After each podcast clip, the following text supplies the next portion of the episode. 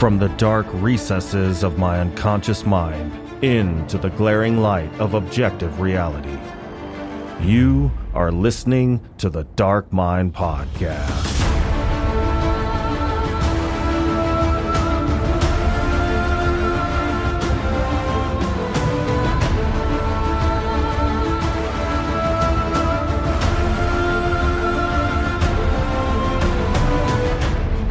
Friends and familiars, thank you for tuning in to another episode where we explore the boundless realm of dark literature and film. On today's show, we have a writer who thrives in the genre of the psychological thriller. Her prose is fraught with tension and brimming with relentless terror. She's joining me today to talk about her recent novel, Run on Red, as well as her previous and upcoming work. So, without further ado, join me as we delve into the dark insight of Noelle Ihli.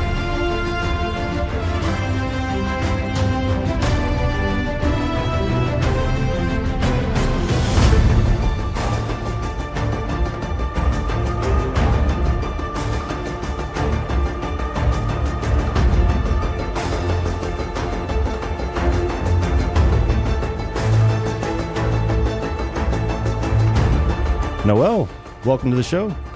Thank you so much. I'm so glad to be here. Absolutely. Thank you for joining me. I read your recent work entitled Run on Red and somehow made it all the way to the end without having a full on panic attack.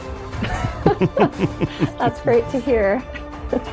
the uh, tension was relentless, the intrigue endlessly complex, and the writing was masterful. So, looking forward to talking with you about your novel as well as hearing about your previous works. Thank you so much. I'm excited to chat. so, Run on Red is about two young women named Olivia and Laura. They're on their way to a bonfire party that's being put on by some people in their college, and they're out in the middle of nowhere, have no cell signal, and are driving a car that's being held together by a thread.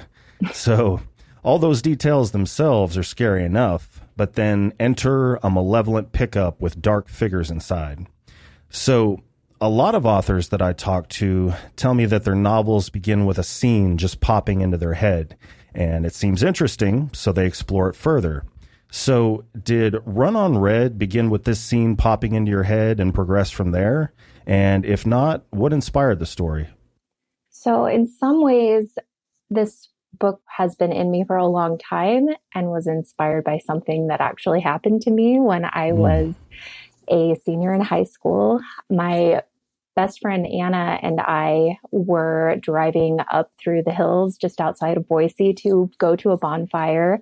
And as we were driving, we noticed some headlights behind us and ended up almost being run off the road by a couple of guys. Mm. And they both had their hoodies pulled up to hide their faces. They passed us. It was a really scary road, like it is in the book. And mm. I have no idea who these guys were. We ended up finding a way to turn around and just come back home, but they seemed like they really wanted to toy with us. And I've always wondered what might have happened if we'd been a little less lucky that night. So, this book, like most of my books, is just a little dip into my worst nightmares and a story about what might have happened if things had been a lot worse. Okay. So, never found out what possibly that could have been? Like, oh, yeah, so and so were out raising hell the other night. It was probably them, something like that. No, no idea. I mean, couldn't see their faces. And so obviously had no idea who they were. And it was back in the 90s. So we didn't have, you know, cell phones. So there wasn't really a way for us to get a hold of anybody until we got back home. So yeah, no idea who they were or what they wanted. Mm-hmm. So the the strange way the abductors behave when they first come after Olivia and Laura seems very eerie and foreboding. But at the end, when you find out the dynamic between the men, it almost seems kind of comical. So, was your story outlined to make those connections, or are you more of a pantser? I'm a lot more on the pantser side of things than I am on the plotter side of things. I like to see the book kind of unfold like a movie while I write the book, and then I go back and I smooth things out, make sure that they make sense. I did want the reader to look back and recognize that Kyle was at the wheel both literally and figuratively, that Tony thought he was along for the ride to terrorize his ex girlfriend and that Kyle had alternate plans for the night. So I wanted it to look just a little bit ridiculous looking back that Tony didn't quite have an idea of what he was in for in the night. Mm-hmm because you expertly set it up to where the terror is drawn out, where they don't immediately step out and try to attack them. They just sit there for a while and you're like, what's going on? What are they doing? And then you come to find out later they're probably in there arguing, like, no, what are we doing? You know? yeah, exactly. well, as you just spoke of, the reason for the attack on Olivia and Laura is really dark and stems from a college fraternity. And the word fraternity basically means brotherhood. Why do you think that in real life so much heinous stuff goes on in fraternities that are supposed to exist to instill a sense of responsibility and community? It's a great question. I think that in American society and in a lot of societies, male relationships sometimes end up being about one upping each other, especially when you're in college, you're learning what it means to be a man, you're experimenting with your identity. And I think that some pretty toxic iterations of that can develop behind closed doors where there might be alcohol involved, where there might be some bad actors who are manipulating others. So, yeah, I think it can be a great environment for a lot of people, but sometimes it can breed some pretty toxic interactions. Mm-hmm. Yeah, I used to look askance when people would throw around terms like toxic masculinity but I think there is like a healthy masculinity and a toxic masculinity. I had Aaron Lewis on the show who used to be a stripper. Oh wow. And and she was talking about how when she was out in the main area, the guys would be cutting up and acting a particular way, acting like meatheads. But she said that was very often just a front. As soon as they would go to the back for a dance, they would completely change they would turn into these soft-spoken, sensitive guys that were oh, having wow. that were having problems, so they needed somebody to talk to. you know? Oh, that's but then, fascinating. then as soon as soon as they walk back out, it's like, yeah, man, I, you know, just insert vulgarity. So. Wow. Yeah. A lot of fronting, a lot of trying to keep up with each other, but mm. not quite reflecting maybe who they are on the inside. Thankfully, thankfully, most people are not, uh, not actual bad dudes inside, but there can be a mm. culture that really amps up those interactions for sure. Yeah. The power of a crowd as well as yeah. the synergistic effect of massive amounts of testosterone. Absolutely. well, as I spoke earlier about when they first are trying to corner the girls, you have a way of drawing out the terror of a situation just by letting the reader into Olivia's head. And so even though small things are happening, when you experience them through Olivia's viewpoint, it makes you severely anxious. So, did you inject a large amount of yourself into the character of Olivia to create the operation of her mind? And if not, how did you flesh out the psychology of Olivia and the way she responded to stress? Olivia is absolutely a slightly more extreme version of myself in the way that my mind processes things. I have been a true crime junkie, very interested in the dark side of humanity since I was little. I loved watching unsolved mysteries and I tuned into Dateline every chance I got, probably way too young. So, yeah, that mindset is very familiar to me. Those stories all shaped me for better and for worse. so you're saying you have a dark mind? Yeah, a little bit. This is the podcast is where I belong for sure. So you said a more extreme version of yourself. You listed some similarities. Where's the more extreme? Is she a little bit more over the top?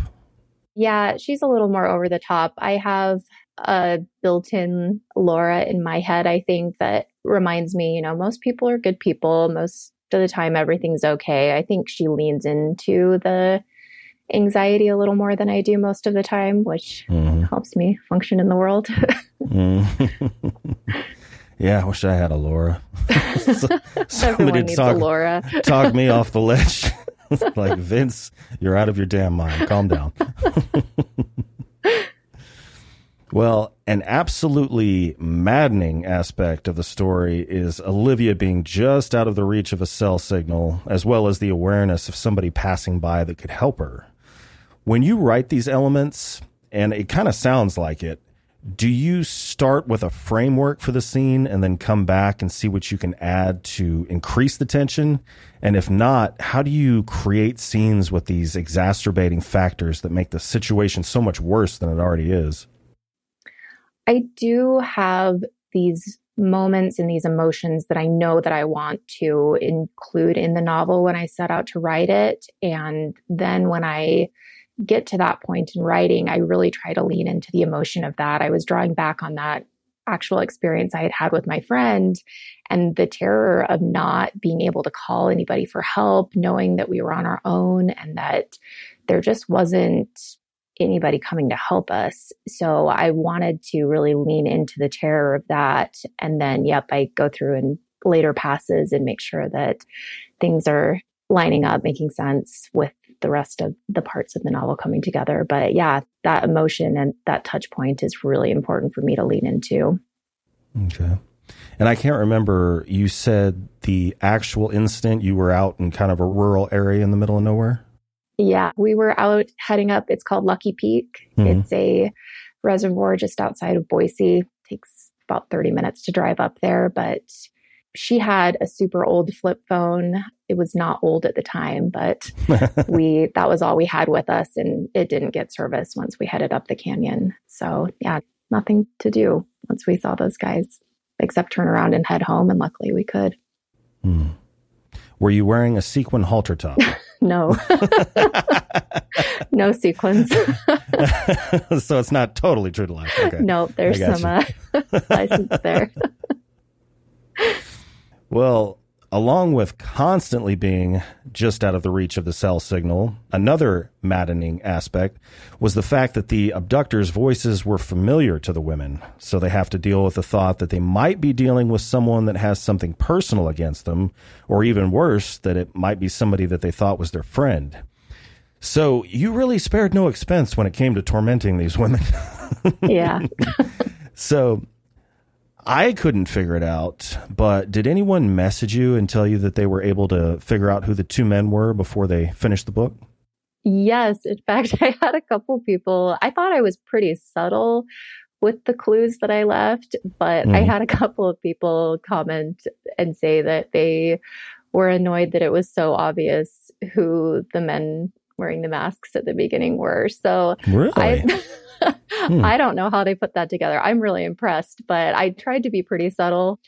And yeah, hopefully it landed somewhere in between, just maddening, but not totally out of the blue when that reveal landed. Hmm. Are you sure they're telling the truth? They just want to look like they're really intuitive. Maybe that was it. Are these people you know in the community or just random people that have read the book? No, they've been just a few random readers where I'll kind of be perusing the comments on a psychological thriller book group on Facebook or Bookstagram comments that I'm reading. Hmm. Psychological thrillers. That is my bread and butter. Yes. yeah. Just kind of a side note, what draws you to psychological thrillers or psychological anything? I like psychological thriller, horror, I don't know what else would there be. Maybe like a dark romance, dark psychological romance. Yeah. I don't know. It's just such an interesting puzzle to put the pieces together. It's probably that drive that I put into Olivia to think that maybe you can be one step ahead or you can figure it out or you can find a way to avert the tragedy if you were the protagonist. I think that's a lot of it for me is you're right there in the scene with them and wondering if you could do anything differently to use your wits or your mettle to get out of that situation. Hmm. Well, I really like the way you write Olivia's realistic response to trauma. There were points where she actually regretted trying to help Laura because her nerves were frayed and she was deep in the throes of the fight or flight response. a lot of people like to avoid stuff like that. Like I had Christian Tafdrup on, and he's a Danish filmmaker, and he made mention of how, talking about his film, well, if it had been made in America, it probably would have been they rose to the occasion, they had no doubts, and they just saved the day. But in your book, there's this clinging to self preservation that makes her have second thoughts in certain instances. So, when you humanize a character to that level, are you attempting to elevate the terror of the story, or is it more about making the reader connect with the character on a deeper level? For me, it's more about helping the reader connect on a deeper level.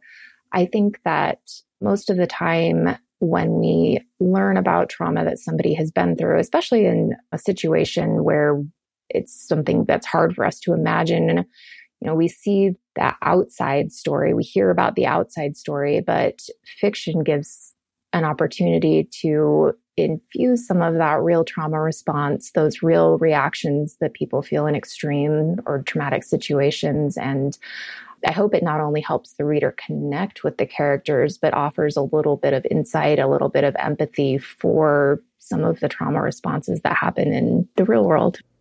Mm-hmm. Have you ever, you know, you don't have to like say what. Well, actually, we can use the real life event that the book spawned from. Did you have any reaction during that that later on when you were thinking about it, like, oh, why did I do that? I should have just done this instead. Like, why did I have this very human response? Absolutely. I've had so many times where I either froze, where I wished I would have gone toward, mm-hmm. you know, and these are more minor traumas, I guess you could call it, or situations where there's some kind of threat perceived. But I learned something from talking with a friend who's a therapist, and she told me that that little black box in our brain takes over and decides which of those four responses fight, flight, freeze or fawn. And there's not a whole lot of conscious control we have over it. So often people are really surprised by how they react in traumatic or threatening situations. And that makes me feel a little bit more generous with myself in those situations. And it makes me see other people's situations differently too, that sometimes it's just, you know, your mind flips the switch and decides that's how you're going to react. And that's how you do. Mm-hmm. I've been lucky enough to not really be involved in any vehicular accidents in my lifetime, but I have this tendency when I'm driving down the road and traffic is backed up and I see like this minor accident where people are up walking around, nobody appears to be injured. I'm like, move the damn, you know, just like getting irritated with them. And then I had the experience myself where, you know, I just got rear ended. I wasn't injured, but I was, I think this was like the third time somebody had done something to damage my car. I'm storming around, just pissed off and agitated. And I started thinking like, ah, maybe I should cut these people some slack the next time I drive by. You know, they may not be injured, but they may be just about to like strangle somebody. yeah, absolutely. Totally different mental framework. mm-hmm. Well, at one point, Olivia realizes that her love of true crime media was based on distance from the events. They were just stories. And now she's neck deep in the middle of it. So you would not be an example. You like true crime and you like thriller novels, perhaps horror, I don't know. Why are so many people that are interested in true crime media, which talk about true events of torture, rape, murder, terrified to watch horror movies and read horror novels or thrillers with fictional characters. I know so many people like this that think I'm crazy that I read and watch horror, but then they're like, "Oh, I'm going to miss my podcast. It's talking about the BTK killer." You know. I know exactly who you're talking about. I see that as well, and I could not figure it out for a long time.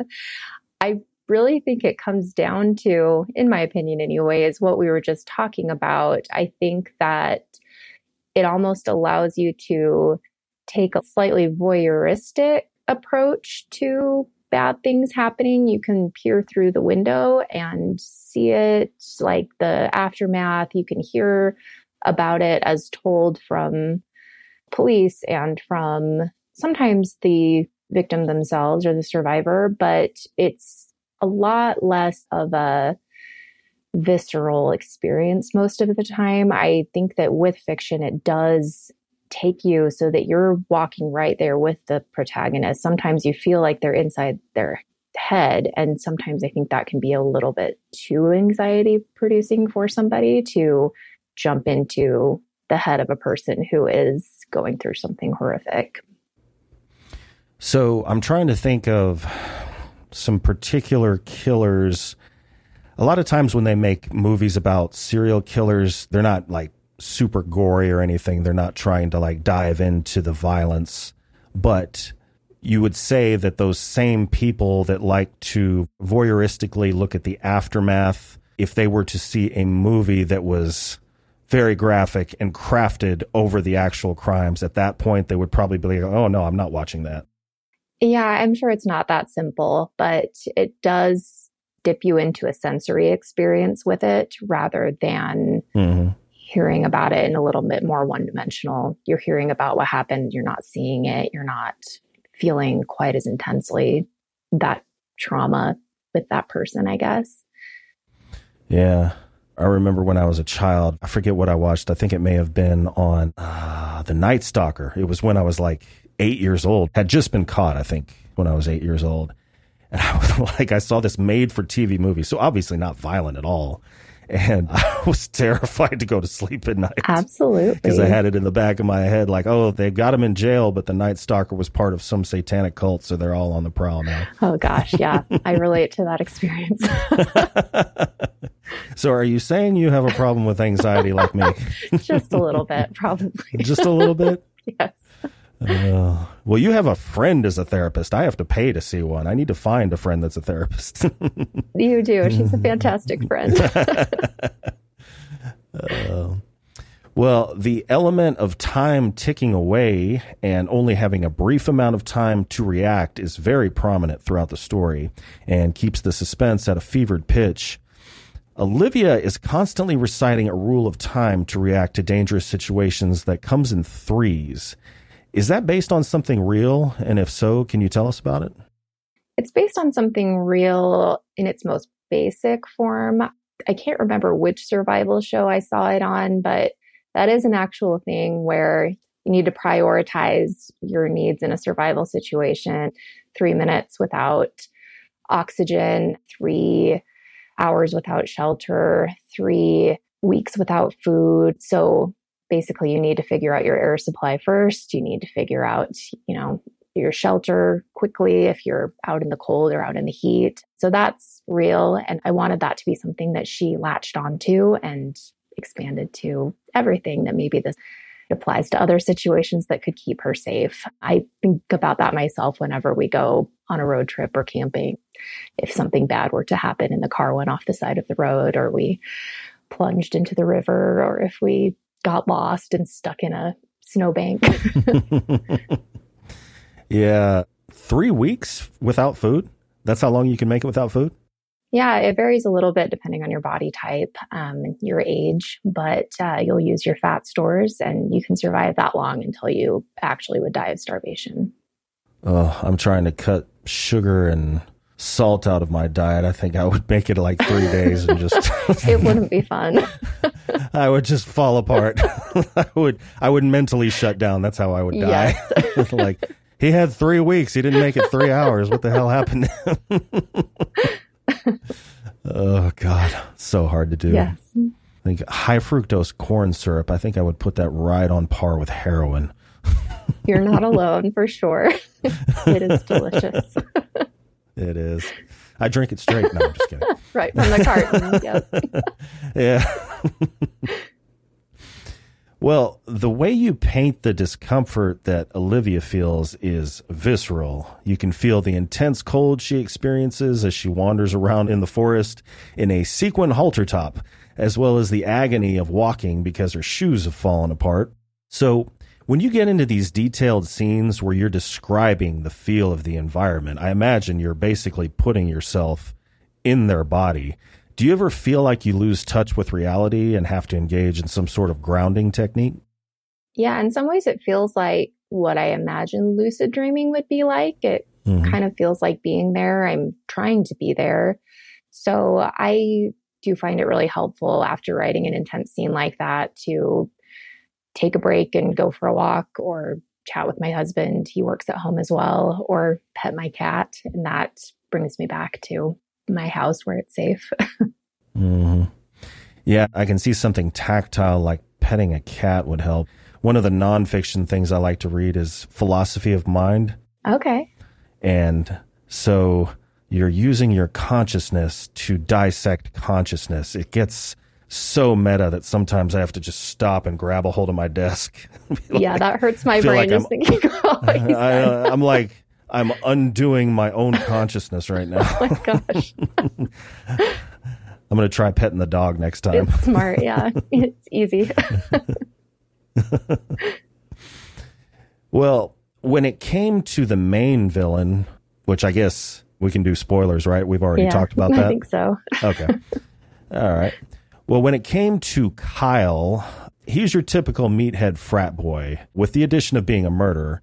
But even though he was a bastard, at least he had the strength of his convictions. Tony was a bit of a worm. And even though he wasn't as violent as Kyle, he was just as guilty, if not more, probably, in my opinion. So, were those two men supposed to represent separate aspects of the crime? Is that something that went through your head?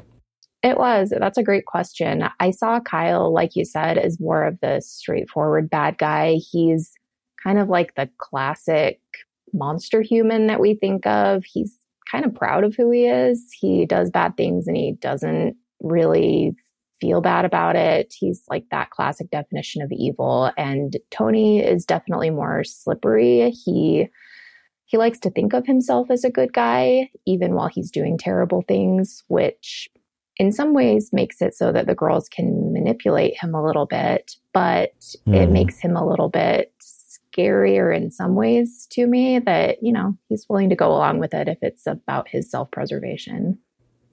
Yeah, he's a bit of a wild card. Kyle, you can pretty much predict how he's going to behave, but Tony's like just depends on what's going on in his mind. Exactly. Yeah, it was kind of like Kyle represented the violent acts and Tony represented the greed that motivated them. I like that analysis. Yeah. yeah. I like that. Yeah, I love how in the end, just as you spoke of it being easy to manipulate them, that Olivia and Laura are too tired to fight back. I mean, the adrenal fatigue, the physical fatigue, the mental fatigue, just they can't keep going at some point. So they are able to wage psychological warfare against them by kind of producing a rift between them. So, do you think that if you hadn't written it that way, that the story would have fallen a little flat and been less believable? I think so. I mean, they were up against physically stronger, morally corrupt villains, mm. and a physical fight doesn't often win in those cases. And I mean, frankly, a lot of times a psychological fight doesn't either. It takes a little bit of luck in either case, sometimes a combination of all three to get out of a situation like that where you know you're up against those physically stronger morally scary people so yeah i think that mm. going to a psychological fight had to be where things went for it to land and feel a little bit more realistic than a physical fight in the end yeah yeah i would have taken away from the story if somehow they just both all of a sudden got a second wind and exactly figured out that they knew Krav Maga and then there was like this Matrix like fight where they that would have been a twist for sure. yeah, like, wait a minute, what just happened? We went from uh, uh, psychological thriller to dystopian fiction. yes, surprise.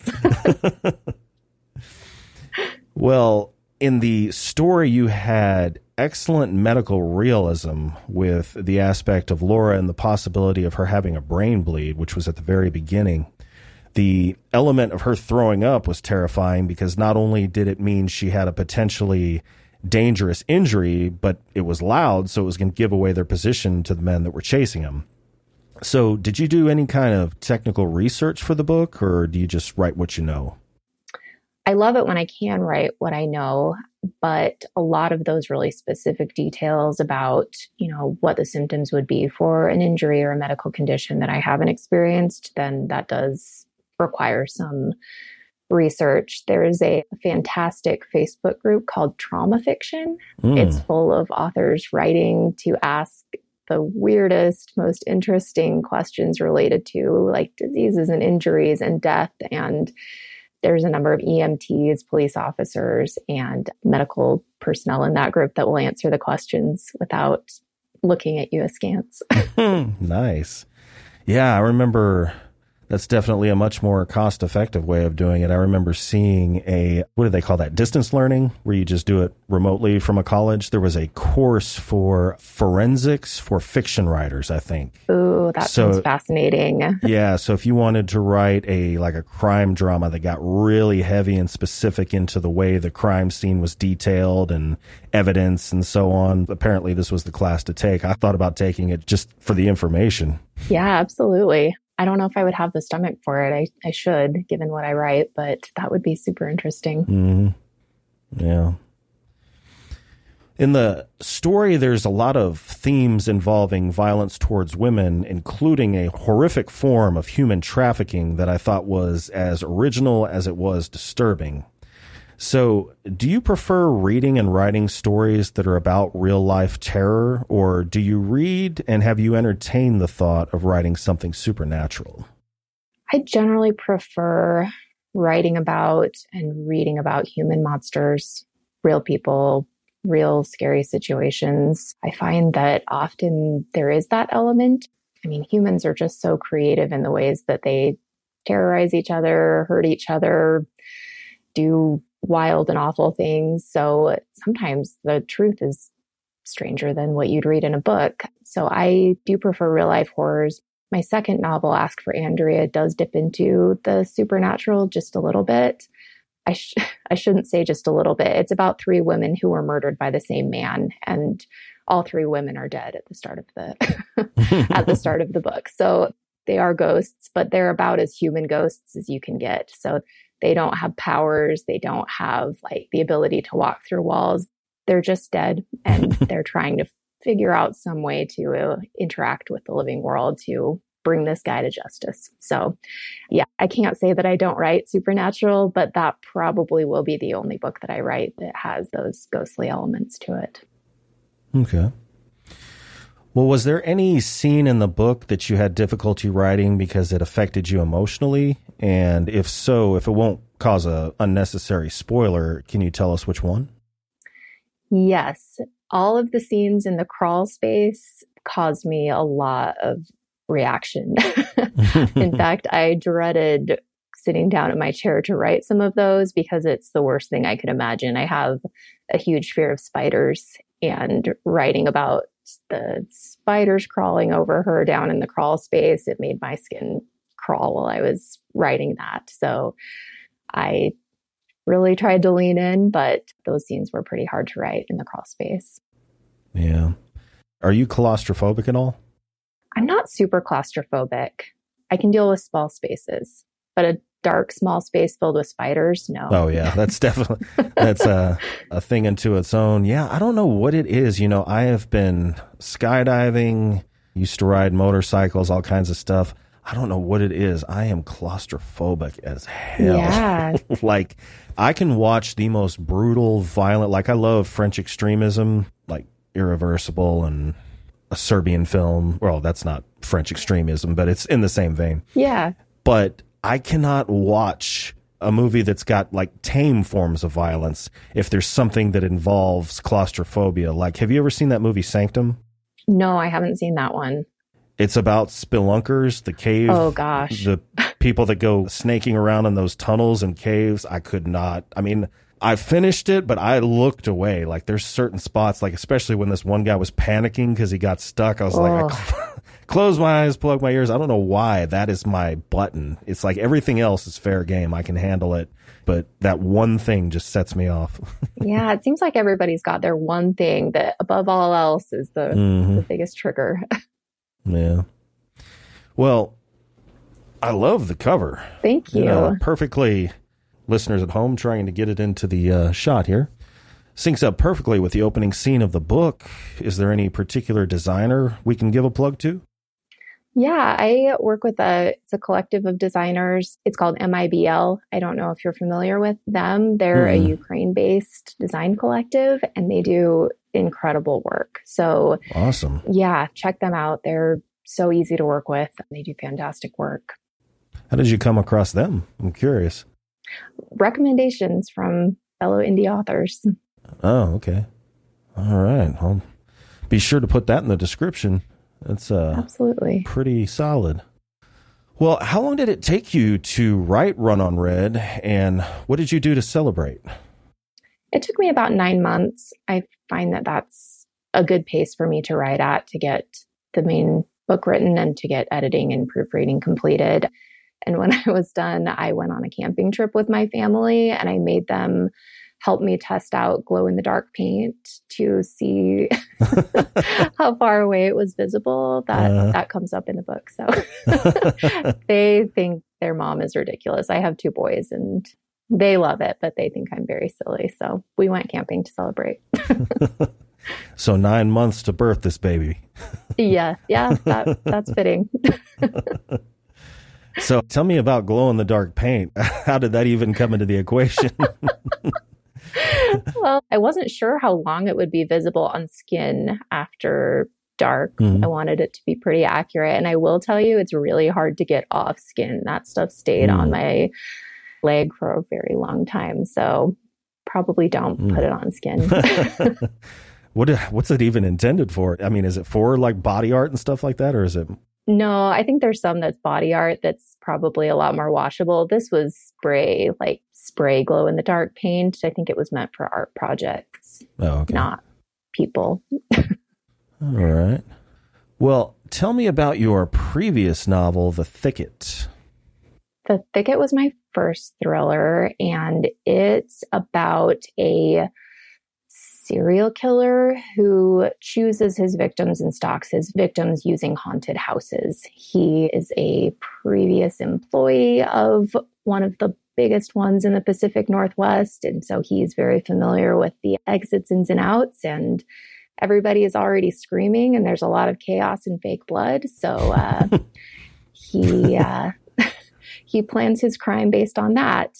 That was another one that had a very visceral image of walking through a haunted house myself and seeing a security guard standing there while somebody chased a guest with a chainsaw. It was a fake chainsaw, but the security guard didn't even glance. He just kept walking and ignored the screaming. And it seems like, in a lot of ways, that would be a very scary place to have a real crime occur. So I, I wanted to draw that out. It's a group of friends who who visit the haunted house and find that they're uh, face to face with this guy who's targeted them in this scary situation. Have you ever gone to a haunted house where they have that? I don't even know how they have it set up, but a chainsaw that it runs, and if they run it up against something, it'll shoot sparks. Oh gosh, no. I've been there with the chainsaw, but I've never seen the sparks. Oh my god. I went to Alice Cooper's Nightmare one oh. time and it was in a mall. Yeah. And so it was amazing. You go through the the the special effects and everything It was crazy, but long story short, when you're done with it, it exits out into the mall parking lot. So you're like, okay, it's over. I'm outside. And so you drop your guard and you start, all right, what are we going to do now? And doing that, not knowing that there is this small shed that's got a curtain across it. As soon as you walk out, some dude in, I think he was dressed like Leatherface from Texas Chainsaw Massacre. comes running out and like revs this chainsaw up. And I don't know how they have it rigged up. I mean, surely it can't cut you, but like you'd hope he'll, he'll come at you and miss you and then hit the concrete like a parking block or something like that. And it fired off sparks. Oh. Scared the living hell out of me. You know, I'm not a small guy. I just about jumped on top of my friend's back and that sounds terrifying and amazing at the same yeah. time. I don't know if they still put it on, but uh, that was definitely the best one I'd ever been to. Oh yeah, I'm gonna look that up. That's great tip. so you mentioned it already. Ask for Andrea, your first and only supernatural thriller. I believe so. That okay. was kind of a unique one that just kind of demanded to be written. I always think it's so cheesy when authors say that, but I was writing Run on Red. I was just starting into it, and the idea hit me for Ask for Andrea. And mm-hmm. that one, I think I wrote in six months, start to finish, because it demanded to be written. And it's very different than what I'll probably write in the future, but I'm biased, but I do really love that novel. Mm. I tried to make those ghost women as realistic as I could. And I just got thinking about how many stories we don't hear from the other side about the ones who don't survive. Mm. So that's my imagination of what their stories might be like. Yeah. Yeah, I can see how the supernatural it's kind of an aspect of the real life horror. Yeah. So I can see how even though it's not something you have a predilection for that it would kind of evolve from the real life terror or be an aspect of it. So run on red 9 months. Mm-hmm. Ask for Andrea 6 months and how long for the thicket? The thicket I don't even know. I wrote and rewrote that one because it was my first novel, and I think I was just scared to put it out there. I had been a ghostwriter and an editor for a long time. So I mm. helped edit other people's books and I ghost wrote books once in a while for the authors I connected with it made me excited to write on my own as well. But the idea of putting that out there into the world, we've talked a lot about anxiety in this uh, mm-hmm. yeah. in this interview, but that kept that book tucked away for a long time. So I probably had that completed.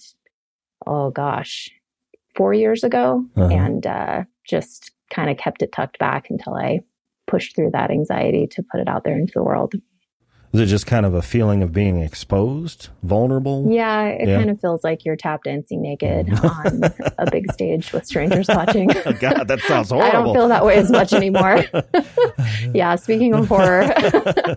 so, yeah, that anxiety has eased a lot, but that very first book just took me a while to get up the courage. Uh, well, with regard to publishing those books, were they all published through Dynamite? Yeah, Dynamite Books. That's a an imprint that my friend, who's also an editor, we've created. So it's very small. It's primarily my books at this point, but mm-hmm. maybe that will change in the future. We'll see. We'll see how things go. I've it's been two years since I released the thicket, so things are still snowballing and moving moving ahead. So that might change in the future. That I'm the only one published under Dynamite Books imprint. And so you guys are both editors? Is that what I Yes. Yeah. Okay. So she's a fantastic editor and we swap edits with each other. It's nice to have a friend who's a therapist and a friend who's an editor. Mm-hmm. do you do the formatting and all that as well? I do. Yeah. Okay. Awesome. Well, listeners at home, if you're an indie writer, look out for Dynamite Books. So, when did you start writing, and what was the catalyst that propelled you into writing seriously with the intent to publish, which I guess would be The Thicket, right?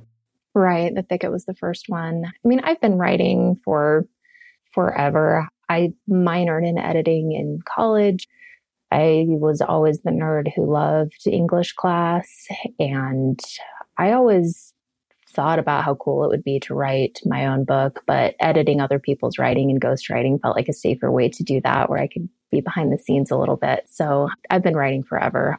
I love it. Words are words are my jam.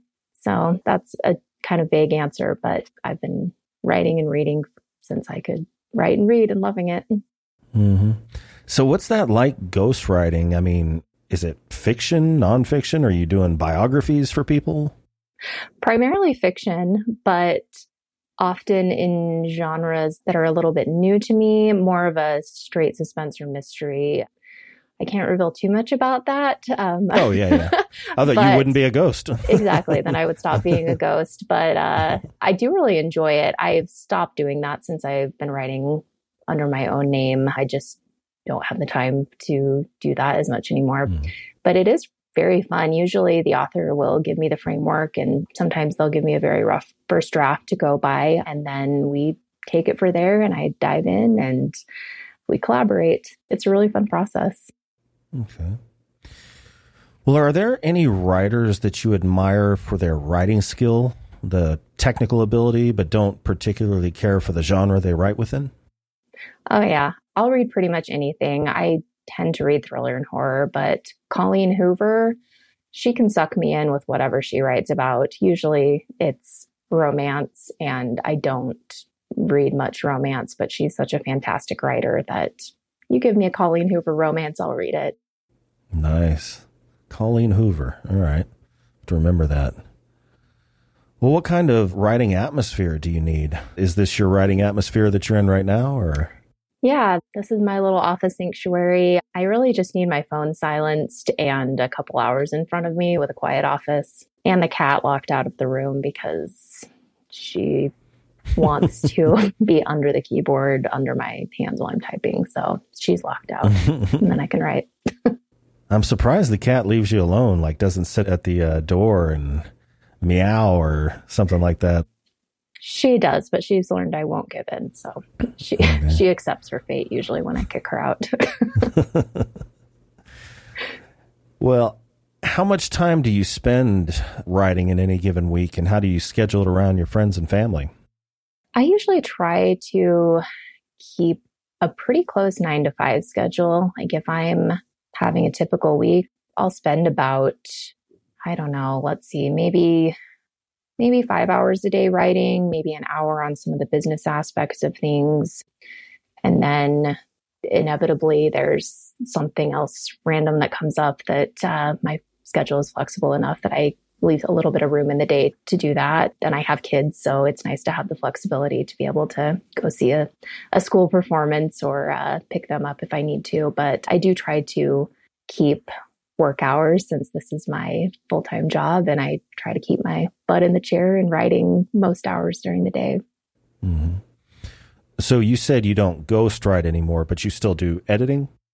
I still do editing for friends and for authors that I connected with previously. So okay. it's a smaller pool these days, but it's nice to be able to trade those services with other authors that I trust and connect with, at least for the developmental aspects. Gotcha. Well, do your friends and family read your work? And if so, who is your biggest fan? They do. My husband is my biggest fan for sure. That's cheesy and adorable. And he is always my last reader because he never has one critical thing to say about the book. so I, there's a lot of bias there. My, yeah, my editors get to go in and tell me which characters they hate and who needs to have less airtime. But him being so enthusiastic and my last reader, once everything's, you know, packaged up and ready to go out the door is fantastic. And that's what I need, that little boost of confidence. And mm-hmm. yeah, I have a terrific group of friends who are fabulous cheerleaders as well. So that circle of support just means a lot. Mm-hmm. Awesome. Well, the answer to this question may be much different than I thought it would be now that I know that you are actually an editor, but they say in the editing process you have to kill your darlings. So, what are the most common darlings you have to kill, if any? Oh, everybody has their darlings. I am no exception. It's probably like things that I think are funny that my initial readers are like, why did you put that in there? That distracted me. This was a tense situation. It's not funny. so things like that, or side characters who want to steal a little too much spotlight. There was too much about Ziggy in the first draft of Run on Red because I kind of got attached to that poor guy, but it was too much and I had to tone him back and just make his role be what it needed to be instead of him trying to steal a little bit of the spotlight. So those are usually my darlings, things I think are funny, but readers don't care about, and uh, side characters. well, what's the most common thing that you, as an editor, is there something that, I mean, I hate to generalize, but is there something that everybody kind of has a tendency towards doing, like maybe over describing a setting or a person's personal characteristics, something like that? In fiction, particularly, I would say a lot of the authors I've worked with lean toward over describing, like you said. They feel like they have to give every action chronologically to the reader, but like, we don't need to know they ate breakfast. I mean, sometimes that detail adds a little bit of color to the book, but mm. uh, that it's okay to skip over that chronology instead of telling us that they walked to the mailbox and they opened the flap and they we just need to know they got the letter if the letter is important. So paring down some of that fluff helps a lot. And then i would also say that easing into that first chapter and that first scene can sometimes be really tricky that i always end up cutting the first two chapters that i write and weaving that information somewhere else so that we can start out with something that's got us kind of by the throat where we're right in the action instead of backing into it and easing into that tension to start with. If you write thrillers, anyways, I'm giving a little bit of thriller and mystery advice, but yeah, yeah, cutting things down is usually usually the key. yeah, I uh, I took a, a writer's workshop a long time ago, and one of the assignments, I think she told me that you don't have to describe what absolutely every single person is wearing. Yes. I don't know why I had that in my head, but for some reason it was like Joe walked in. He was wearing a tan blazer, you know, just like like from the head to the toe. I was like, well, yeah, you've got to like paint the picture, right? And then I started, you know, reading started paying attention when I was reading mainstream stuff like, oh yeah, they don't uh, really do that, do they? yeah, yeah. Yeah, that's great advice. So, this is kind of a personal question from me to you. I'm just curious what do you find to be the most effective social media platform for marketing your book? I know that there is a lot of buzz about new platforms, and some of them can be incredibly effective for visibility. TikTok's got one of the only real organic reaches out there, whereas other platforms are a lot more pay to play. But I have found that Instagram has been the best for me to really connect with other book reviewers, other authors, other, you know, just readers in general. It feels like a friendlier platform and mm. it feels mm. like the interactions, especially among book reviewers, readers, writers, are generally pretty positive and supportive. So I've connected with several other thriller writers that I've now gotten to meet in real life because of connections off of Instagram. And that one is, it feels like a slower platform, but those connections feel deeper than some of the other social media platforms I've been part of. Yeah. Yeah, I know what you mean. I'm not going to disparage any other platforms, but as far as Instagram is concerned, that's the only platform I'm on because I find it, well, if you count YouTube, but that's kind of a different thing. Instagram's pretty much the only platform I'm on because it kind of seems like it's a place for art. Yeah. And a very a very supportive place for art and like you said I don't really see anything that's not positive. I mean, there's occasional stuff, but like no god awful stuff like you see on I won't name it, but it rhymes with it rhymes with itter and uh, yep, gotcha. Um, but I don't know anything about TikTok. What did you mean by TikTok being more organic? So, unlike some of the other platforms where you can, you know, TikTok allows for ads, but ads are not the primary way that people consume new content. So, mm. if you create a video and the algorithm sees that it's gaining traction, that uh, people are responding to it positively, they're liking it, they're commenting on it, it will push that pretty hard into their discovery channels so that people you've never interacted with before can see that content. So it's a great way to reach new readers that may have never heard about me before. It's been fantastic for indie authors who can get their name out there along with some of the more traditionally published authors mm. just by creating good content instead of throwing a ton of marketing dollars at the book. So it's a fun kind of Wild West social media platform still in a lot of ways, but mm. it does reward good content rather than paid ads for now. Things might change in the future, but uh, it's a fun little platform. Okay. Well, what is the life of Noelle Ihli like outside of writing? Oh, it's really pretty boring. It's nothing like my books. I think that's usually the case. I mean, that's ideal, right? I love to read. I enjoy hiking with my husband. We live near the foothills, so we get out and hike a lot. Other than that, I watch trashy TV and try to keep up with my kids. pretty boring. what kind of trashy TV? Because like my my fiance and I love you know watching psychological horror movies, real brutal stuff that gets in real deep the dark, seedy underbelly, but then she'll watch 90 Day Fiance. Yes, exactly. it's a nice palate cleanser. I'll watch Love is, is Blind all day long. Yep. oh, that, yes. Yes, that's her current thing is Love is Blind. It's fantastic entertainment. It's a train wreck, but it's fantastic. yeah, so that kind. I also have a soft spot for telenovelas. I speak Spanish and oh. that helps me feel like I'm not forgetting vocabulary. So I love a good telenovela. Okay. Where did the uh, bilingual come from? Was that in relation to a job or just you? I think it's just that love of language. I studied Spanish translation in college and I lived in Mexico for about six months trying to really get that knowledge to gel. So just a love of language. So I'm assuming you're going to tell me it's true that immersion is the best way to learn a language. Yes, it is. Yeah. Ideally, in a teeny tiny small town where nobody speaks a word of English. That was uh, very helpful. yeah. Yeah. A friend of mine did, I forget how long, he went over to Nicaragua, I think. Uh huh. Did some sort of immersive language, something or other. It was relatively inexpensive. We were in our 20s, like 21, 22 at the time when he did it. So. Oh, fantastic. Yeah. Well, are you a fan of film? And if so, what genre and what are some of your favorites? Oh, that's such a hard question. I mean, horror for sure, scary thrillers.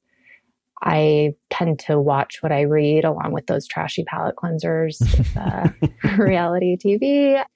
I love I don't know if you saw the Midnight Mass, Michael Flanagan's TV series. mm It's definitely add that to your list. It's fantastic. Uh, okay. Uh, his film Hush as well was some of those lesser known, smaller horror films. They're not generally the uh, Halloween blockbusters, although Halloween, it's fantastic. But uh, some of the indie horror, smaller, lesser known films that can scare me and make me check my door locks mm. eight more times at night um, are my favorites.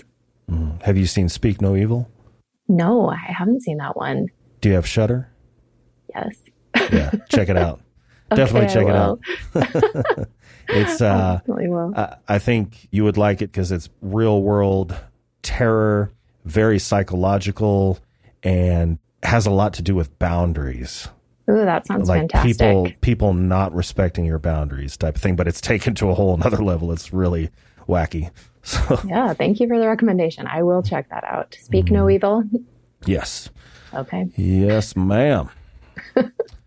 so being a writer as well as an editor, what advice do you have for aspiring writers that just can't seem to get their book completed or have a lot of false starts that end up getting trashed? That's a great question. I would say, for one thing, read the book Saves the Cat Writes a Novel. Okay. It breaks down the elements of plot arc in a really helpful, concrete way that I think makes writing a novel feel a little more approachable into the important beats that need to be there for a satisfying reader experience. And then I would say write 300 words a day that's really small, that's doable. But if you do that five days a week, you're going to have a novel written before a year is over and sooner than that. And that's a confidence booster to have a completed work that then you can go back and edit and hone. But just get it done. Write 300 words a day. That's a small enough amount that uh, you can knock that out in 20 minutes if you just mm-hmm. sit down and do it. I hear a lot of people say that one of the reasons that they have like a false start and it gets trashed is they just kind of lose the direction they're going. And if you look up articles on the internet, they'll tell you, well, that's because you don't have an outline. But then I talk to actual authors and if they have an outline at all, it's kind of like a, a bare bones framework at best. So is the answer somewhere in between there?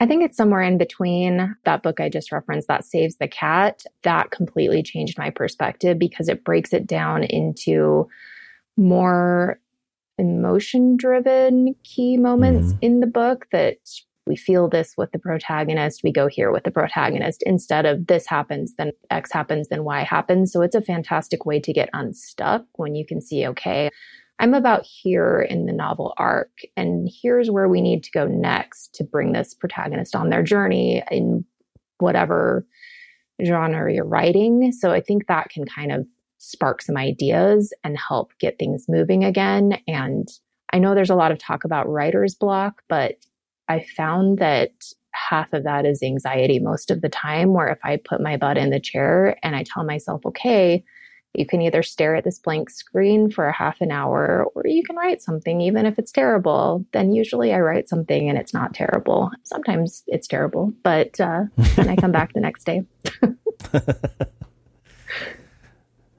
well, Noelle, it has been a pleasure talking with you. You as well. It's been so great to chat. I appreciate you having me. Absolutely. So, as we bring the show to a close, is there anything you'd like to plug or let your readers know about? I for sure want to plug my upcoming novel. It's called None Left to Tell. It'll be out in mid November of 2023 of this year. It's a fictionalized account based on a true story, one of the most gruesome, deadly massacres in US history, uh, the Meadows Massacre. So it's required a lot of research. It's a slightly new twist on the thriller genre for me, but I'm really excited about it. So watch out for that. Awesome. All right. Well, listeners at home, all links are in the description. And Noelle, thank you again for joining me. Thank you so much. And thank you to everyone that tuned in. If you liked today's episode, please be sure to subscribe on your favorite podcast platform. Stay healthy, stay sane, and as always, thank you for listening. See you next time.